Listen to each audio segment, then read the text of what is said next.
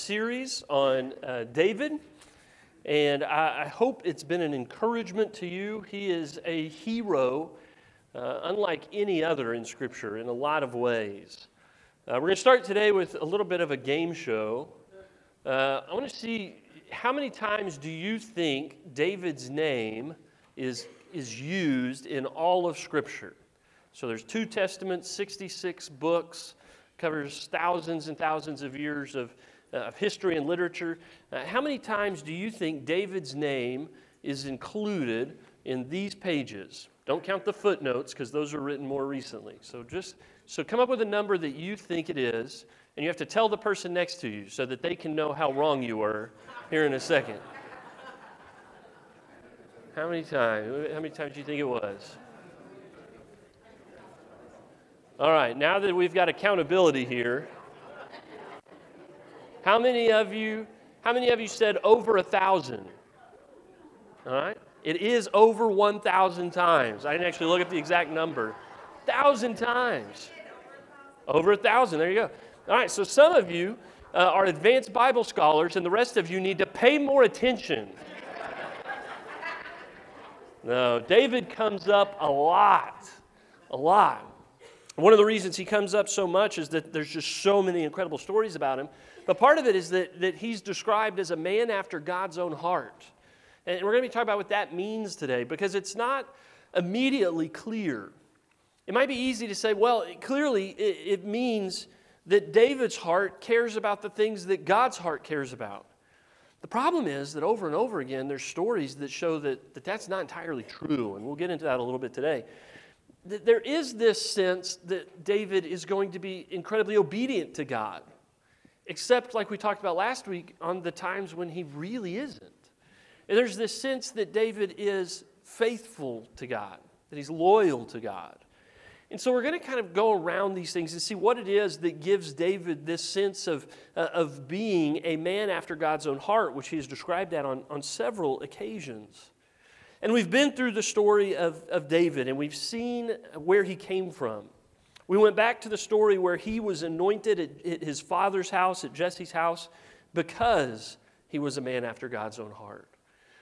Uh, when Samuel got there and was ready to anoint uh, one of his sons, the, when Jesse's oldest son came in, uh, Samuel thought, surely this is the one. He's good looking. He's just, I can see leadership exuding off of this guy.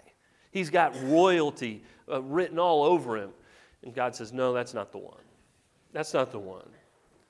And you get the sense that Samuel's kind of going, Really? Because I think he could be the one. And, and God tells him, No, you need to know, Samuel, that I don't look at the things people look at. I, I want someone who has the heart that I want that has the kind of heart that can be a good king over Israel because I've got Saul that's leading right now, and that's not what I want. I don't want someone who looks the part. I want someone whose heart fits the bill of what I'm looking for in a king of my people. We talked about a couple years later when he would fight as an older teenager who was strong and experienced, uh, a Philistine named Goliath, a giant who the rest of the army of Israel was terrified of. Uh, David walks up to Saul and he says, I'll kill him. And Saul says, You're not a seasoned warrior. This guy's killed so many people. And David says, Well, I've beaten bears and lions with my own hands uh, and got sheep out of their mouths. I think I can handle this Philistine. And Saul says, You know what? I think you're right. I think you are ready to go after this Philistine. And so David goes and defeats Goliath and cuts off his head with his own sword. He, in the years to come after that, becomes a magician, uh, not a magician musician. I wrote magician in my notes earlier this week, and I read through it and went, that's not right. I'm going to. And I fixed it in my notes, I just didn't fix it in my brain. David became a musician that played music and not magic. Um, a, a, mus- a musician. He wrote songs, he wrote poems, he prayed to God and he gave prayers to the church that would echo through the centuries, and we still have them today. Uh, David was the author uh, of nearly half of the Psalms that we have today. Psalms that have become songs that we sing, and we don't even know that it was the shepherd king of thousands of years ago that wrote these songs that we sing today that give words and voices to our shared songs and prayers to God all these years later. And it's a reminder that each one of us needs to have a relationship with God. Whether we're praying as a shepherd in the fields or as someone who is, is living as a child of God in, in the good times and the bad. In every season, David had a song. And in every season, we need to be able to pray honestly to God as he did in, in our lives. He surrounded himself with people who would help him to, to be the kind of person he would need to be to rule over Israel. But he didn't get there um, immediately. He was a middle aged teen when he's first anointed by Samuel, and it's several years before he kills Goliath, and it's several years before Saul uh, quits hunting him down and Saul dies in battle. And David is anointed king, but even then, after waiting probably seven or eight years for the promises that God has, has anointed him with and, and announced over him through Samuel. As a teenager, David had to go, Man, God said I'm going to be king, but right now I'm just hiding in a cave. God said I was going to be king, but now I've got this, this group of, uh, of really rough guys that are traveling around the countryside with me fighting for our own uh, life, our own living. We're trying to make it out here, and it's hard. God, when do the promises get fulfilled? And about seven or eight years after the first promises, David's anointed king over his tribe, Judah, but not Israel. There's another seven years of battling against the house of Saul uh, and against Ishbosheth and, and Saul's children, uh, a civil war between the houses in Israel that David is still trying to earn his place that God has promised him. And, and it takes you know, a decade and a half of his life before David finally becomes king over all of Israel. And he shows us what it's like to be faithful in the good times and in the bad, in the waiting and in the fulfillment. And David becomes this example to us in so many different circumstances. And what's incredible is during those years, if God had made David king as a young teenager, he would not have been ready to rule. He would not have been ready to reign. He didn't have the relationships. He didn't have uh, the clout. He didn't have the reputation or the credibility. He hadn't led uh, men in battle. He hadn't helped people to make good decisions and, and develop the wisdom that he would need. He didn't have the, the elite fighting force that developed around him during these years of waiting, that, that would be the group that would protect him and do anything for him. You see, so often during the times where we're saying, God, why not now? The answer is, I'm still getting you ready. God, why not already? And he's saying, Be patient and let me keep growing you towards where I need you to be. So that when you cross the finish line, you're exactly the person that needs to be the kind of person who crosses the finish line. And so God works in us in, in the waiting. He's doing stuff that we don't even see to prepare us for the successes He has in store for us in the not yet. And when David does get there, he's got his mighty men. He's got his friends. Jonathan is his covenant brother, his person that, that even though Jonathan should have expected to sit on his father's throne, that Jonathan was willing to give that up because of his relationship for David. He looked after David. He interceded on David's behalf so many times when Saul wanted to kill him because of the threat to Saul's throne, which could have been Jonathan's throne. And Jonathan said, No, I, I choose this friendship over my own future. David had friends uh, like the three mighty men and the one who ruled over them, and all of the, the 37 mighty men who were part of his group, his elite fighting force, and his bodyguard that, that took care of him. And if there's something you see over and over again about David, it's that almost always somebody wants to kill him. And so, how important is your bodyguard when you live in a situation where there's always people that are trying to assassinate you or, or destroy you? That you're in exile, that you're on the run, that the king wants you dead, your friends that are protecting you matter. And we live in a world where there's people that come after us in the workplace and in our, in our homes and in, in our communities and our relationships. We've got people that want bad for us. And you need to make sure that you've got friends like David had. That you've got a family that'll surround you and say, Not on my watch are you going to get hurt. I'm going to take care of you. I'm going to protect you. I'm going to remove the obstacles to your success so that you can be someone who has the victory God has in store for you. We need each other. We need uh, the people that God has brought to us to stand up and be our people. We talked about how David, uh, even in the midst of all of that, was not perfect. He's got a lot of struggles and a lot of problems. And the, the biggest failure of David that we talked about last week uh, was the incident with Uriah's wife, with Bathsheba, where he asked the people, who is the woman who's down there that I'm looking at that I shouldn't be looking at? And they said, It's the wife and daughter of two of your mighty men, your elite fighting force that you know so well. They said, Well, they're off at battle. Well, I'm here in the palace, so why don't I take what I want and what's not mine for my pleasure? We talked last week how David didn't give in to the power of temptation, he gave in to the temptation of power. It's that lie that we believe in that if we can get away with something, we think we're entitled to get away with it.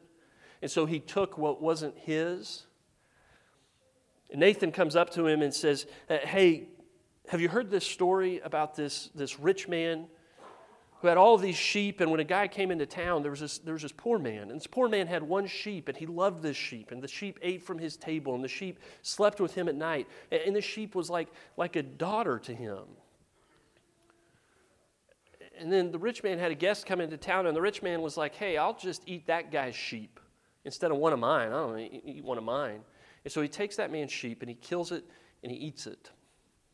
And the story is so horrific then when David hears it, he says, That kind of behavior is not acceptable in my kingdom. Whoever did that must die. And Nathan says, David, you. You're the man. You're the rich man. And David is, is struck by this, the horror of what he has done because he thought he had infinite power. And so David becomes over and over again this example of patience and this example of success and this example of, of praying and crying out to God and being honest to God in, in songs and in prayer and in all situations while he was performing music. Music is what he was performing. And he's an example to us in all of these things. And so it's not a surprise to us when in, in the book of Acts, Luke is describing David, and he says, After removing Saul, he made David their king. And God testified concerning him I have found David, son of Jesse, a man after my own heart. He will do everything I want him to do.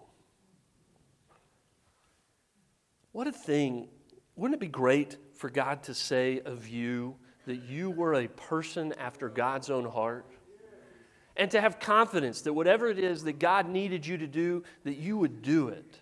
And that throughout all of history, what God would say is, Boy, Kent was a man after my own heart, and he was someone who would do anything I wanted him to do.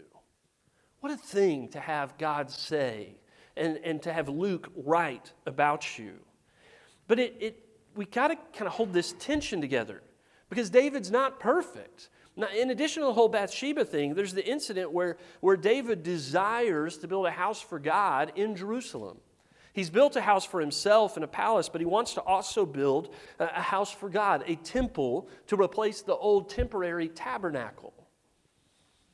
And so he wants to build this house, but, uh, but he calls Solomon his son, and David says to Solomon, My son, I had it in my heart to build a house for the name of the Lord my God. But this uh, word of the Lord came to me You have shed much blood and have fought many wars. You are not to build a house for my name, because you have shed much blood on the earth in my sight. But you will have a son who will be a man of peace and rest. I will give him rest from all his enemies on every side. His name will be Solomon, and I will grant Israel peace and quiet during his reign. He is the one who will build a house for my name he will be my son, and I will be his father, and I will establish the throne of his kingdom over Israel forever. And so David is, all at once, a man after God's own heart and someone who has committed too much violence to build God's house. God didn't want the, the bricks of his home to be built uh, with the bricks that had blood on them from the hands of David, who had to conquer to establish Israel. Now, did God send David to conquer those people? Yeah. But he doesn't want that, that violence connected with his, his house. And so there's, there's this challenge when we look at David of kind of saying, man, he is a lot of things. A man after God's own heart who has problems. And I think it's incredible that we, we celebrate that because it's a reminder to us that we so often look at our lives and say, I'm not good enough to do this for God. I'm not good enough to do that for God. God needs someone to do that. I hope He finds someone that's good enough to do it. And if we uh, understand David's story, what we can see is that, that God can use flawed people who are after His own heart to do anything if you're just willing to do it. If you're willing to step forward with courage, if you're willing to be the kind of person that God wants. And David was faithful. He was loyal. There's certainly an aspect of being a man after God's own heart that involves his, his loyalty to God. And, and we need to kind of look at, at this. We're going to unpack it a little bit the character things of David.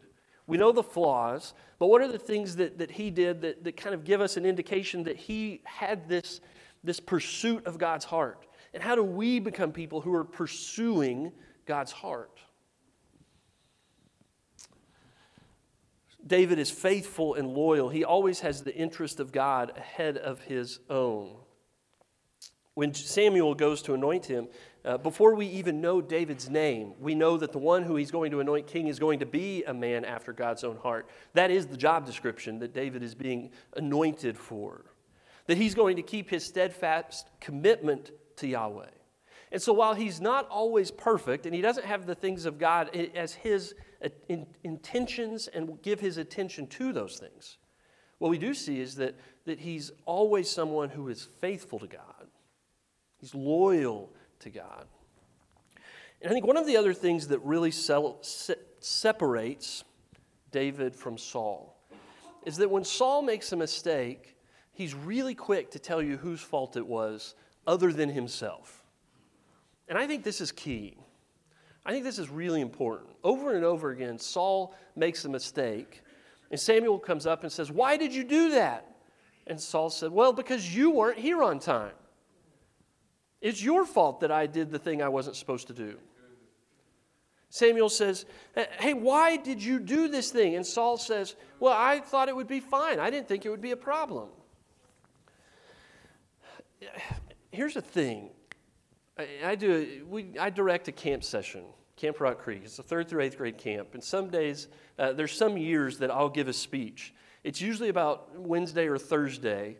Um, when I've gotten on to a number of kids during the week, and they've told me why it's not their fault that they're in trouble, and um, and my head starts to explode because it's Wednesday or Thursday of camp, and I've just I'm there. I'm at that point, and I'll get a big group of them together, and I'll tell them I'm going to give you lessons in life to not become a loser. Um, it's a really good speech. You should, you know, I won't give it to you because it's, all, it's, a little, it's a little angry. Uh, lessons in life to not become a loser is when you make a mistake and someone tells you, hey, you've made a mistake, do not respond with, it's not my fault. Or uh, don't respond with, nuh I didn't do anything wrong. Or don't respond with, uh, you should fix it. I don't need to fix it. You will be so much more successful in life if you will take ownership of your mistakes. You don't have to be mistake free to be successful. Just when you mess up, say, You're right. I made a mistake. I want to fix it. You'll make more money. You'll have a better job. You'll have a better marriage. You'll be more successful. You'll have more friends. It's a very good speech. But we tend to respond when someone says we've done something wrong with defensiveness, with complaining about someone else, with cross complaining about how it's really your problem and not my problem. All of these things. Saul does all of these things. But David, over and over again, when confronted with his mistakes, doesn't respond with, nah, that's not my fault. You started it. That's one of the others. Don't say you started it. They started it. Don't do that. It's a key to being a loser. David says this Psalm 25 For the sake of your name, Lord, forgive my iniquity, though it is great. David says this after sinning with Bathsheba Create in me a clean heart, O God. David, when he messes up, he makes big mistakes, but they're not as big as his apologies. They're not as big as his efforts to amend that which he has destroyed. David takes responsibility for his actions. And, and there is something about that, that, that, that repentance that David has that brings him back into good standing, not just with God, but with others around him.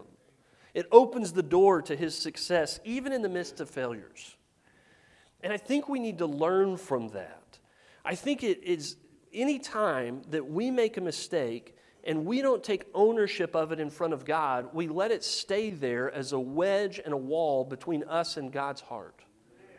But when we say, God, I messed up, I'm so sorry, will you forgive me? The wall is already removed between us and God. He's already forgiven us of that.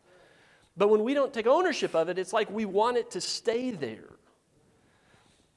I think one of the reasons that David becomes this, this legendary man after God's own heart, that this story echoes through generations, is because of his willingness to own his problems and make amends for them and pursue right living on the other side of them. And he does it over and over again. Not only does he do that, he has this incredible relationship with God. And it doesn't come across as much in, in, the pages of Samuel as it does in the pages of the Psalms, where David is pouring out his heart to God. And you see so many things that, that he writes. Later, Jesus is going to say, Not everyone who calls out my name, Lord, Lord, on the day of judgment is going to be saved. There's going to be some that I'll say, I don't know you. You can say a lot about David, but one thing we know for sure is that he knew God and God knew him. They've got a relationship that's deep. It's not a shallow relationship. It goes to the core of who David is. And, and, you see it over and over again in the Psalms. And, and I just want to read some of the things that David wrote that show us how close he is to God. He says, I called to the Lord who is worthy of praise, and I have been saved from my enemies. He wrote, Be merciful to me, Lord, for I am in distress. My eyes grow weak with sorrow, my soul and body with grief. When you're in the, having the worst day ever and you know who you're going to pick up the phone and call, it's the person you trust. It's the person who's been there with you through the stuff before. David picked up the phone and called God over and over again on his worst days. And it tells you that he's walked with God through the tough stuff, that that's who he's calling in his tough days. He would write, The Lord is my light and my salvation. Whom shall I fear? The Lord is the stronghold of my life. Of whom shall I be afraid? Psalm 18 begins For the director of music of David, the servant of the Lord, he sang to the Lord in the words of this song when the Lord delivered him from the hand of all his enemies and from the hand of Saul. One of the great traumas of David's adolescence is his trying to escape from Saul. And when he does that, his response is this the very first phrase of that psalm, that prayer I love you, Lord, my strength. I love you, Lord. And you don't question if he means that. We know this isn't lip service because of the depth of his poetry and the depth of his, uh, his words in worship towards God. Fill my heart with joy when their grain and new wine abound. He says, God, I'm so thankful for all the blessings and goodness you give me. In Psalm 9, for the director of music to the tune of The Death of the Son, a psalm of David. I will give thanks to you, Lord, with all my heart. I will tell of all your wonderful deeds. There's too many of us today that have been blessed by God and blessed by God and blessed by God, and we don't tell anyone about it. David says, I'll tell everybody. everybody. People say, David, how are you today? He says, I'm good. God's blessed me. Right. How are you today? I'm incredible. God's taken care of me. He, he shared with people, and he shares them over and over again in the Psalms, what God has done for him. Surely your goodness and love will follow me all the days of my life, and I will dwell in the house of the Lord forever. And so, in the pages of Psalms, we see that David's relationship with God is genuine. And here, if we want to be uh, women after God's own heart, men after God's own heart, in our world today, we need to have a real and genuine relationship with God. We're not just going through the motions and paying God lip service. That on the bad days, He's our first call. And on our good days, we tell everyone about all the good He's done for us. And in between, we're checking in and telling Him uh, who we are and who He is and what He's done and what we've done. And there's just this, this relationship of great depth between us and our God to become people after God's own heart. Not only did he have a relationship with God, not only did he take responsibility for the mistakes that he made, but he is obedient. He's obedient. He's, he's someone who is committed to following the instructions of God whenever he can and when he, he doesn't always. And so when we get to the end of his life, and this is the passage that James read this morning, when we get to the end of his life, David has this opportunity to give final instructions to Solomon when he's taking over as king. And you have to think that if, if this is your last opportunity to give your son instructions to rule, there is, uh, I went down a, a, big rabbit hole earlier this week, and I'm not going to take you down it, but it's a really interesting thing if you want to look into it yourself. Is there's a tradition that goes back uh, at least half a century of when a president of the United States leaves office, they leave a note for the next person to be president of the United States. And they tuck it into the desk. And it's the one thing they leave in the office that's a personal item for the next person. So that when uh, the next president is sworn in and goes through all the, the pomp and circumstance and ceremony, they go in and they can take the letter out and read the last instructions that the last person to sit in that seat left for them. That's a weighty moment. And if you can imagine that amplified by it being your, your son who's going to be taking over not just an, an empire, not just a nation, but taking over uh, the role of sitting on a throne in God's, in God's place, being a placeholder for God as the ruler of his people. There's so much weight to these instructions that David is giving to Solomon. And when he thinks about what he needs to say, here's what he says in 1 Kings chapter 2. The time drew near for David to die, and he gave a charge to Solomon his son. I'm about to go the way of all the earth, he said. So be strong, act like a man, observe what the Lord your God requires. Walk in obedience to him and keep his decrees and commands, his laws and regulations as written in the law of Moses. Do this so that you may prosper in all you do and wherever you go, and the Lord may keep his promise to me. If your descendants watch how they live, and if they walk faithfully before me with all their heart and soul, you will never fail to have a successor on the throne of Israel. David says, Listen, son, be strong in your reign. Act like a man. Don't be frivolous. And, and, and he says, Be strong. Observe what the Lord would have you to do. And I love this instruction. I think we need to spend more time observing what God would have us to do. I spend most of my day following what I think I need to do and my Google Calendar tells me to do. I need to spend more time picking my head up, eyes open, observing what God wants me to do, observing who God has put in front of me to talk to, observing what work God has that I need to do, uh, observing what, what spiritual growth God needs me to tend to in my life, not just the growth that I have in store. We need to observe what God wants for us. And then he says, uh, obey all of God's commands, all of his statutes, all of his rules, all the regulations. Follow them as best you can. And that'll make you a good king. And here's one of the things that doesn't come up in, in whatever your career field is, you can apply this. If you want to be a good accountant, one of the things you need to do as an accountant is apply the rules and statutes of God to your job. If you want to be a good florist, apply the rules and laws of God to be good in whatever your realm is. You don't have to be king for this to be good advice. You don't have to be a queen for this to be good advice. This isn't royal advice. What this is, is in anything that God places you over, obey God's commands in it. Follow his rules and his regulations. And David says, Here's the thing you need to know, Solomon. I've been promised by God that as long as we are faithful to his rules and regulations, one of our family, one of your line, one of my sons, one of your sons, one of his sons, one of his sons, will sit on the throne forever. God's made that promise to me. If you'll just do these things. And so, in the final words, we hear what's important to David as he passes on his king, kingdom to his son. And the promise at the end of that, that if they will just remain faithful, then one of their line will sit on the throne of David forever, and the throne of Solomon forever. And if you read the rest of the Old Testament, what you'll see is that their sons keep getting kicked off the thrones over and over and over again until Jesus shows up.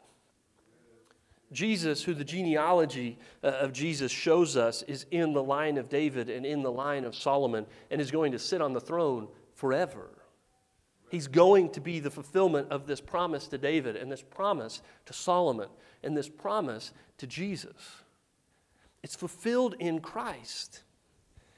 And, and the final instructions to Solomon are to be obedient to all of the commands and laws of God. But there's an echo to me to the end of Jesus' masterpiece sermon, the Sermon on the Mount, where he gives the final instructions at the end of this, this huge sermon about following God's rules and laws and being obedient and being the kind of people in the kingdom that Jesus wants. You see, David was setting up an earthly kingdom, and his great, great, great, great grandson, Jesus, is setting up an eternal heavenly kingdom. And he gives a different set of instructions and a different set of rules to follow. And at the end of it, he says, Everyone who hears these words of mine and puts them into practice is like a wise man who built his house on a rock. The rain came down and the streams rose and the winds blew and beat against that house, yet it did not fall because it had its foundation on the rock. David tells Solomon, Son, if you will just be faithful to God, our, our line of kingdoms, the throne, is unshakable and undestroyable. But if you're disobedient, we're going to have a lot of problems. If you don't follow God, the throne will fall. Jesus says, if you don't, if you do hear these words of mine and do not put them into practice, you're like a foolish man who built his house on sand. When the storms come, it'll fall with a great crash. Son, if you follow God, our throne will never fall. Jesus tells his followers, if you follow my teachings, your house will never be destroyed, no matter what comes in life. But if you don't follow my teachings, if you don't stay faithful, the storms will knock you down, will bring your house crashing down.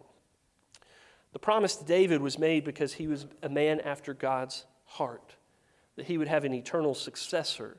Jesus is that successor. Paul's writing in Romans, and he says this, and, and this we're just about done here. He says this Now, if we are children, then we are heirs, heirs of God and co heirs with Christ, if indeed we share in his sufferings, in order that we may also share in his glory.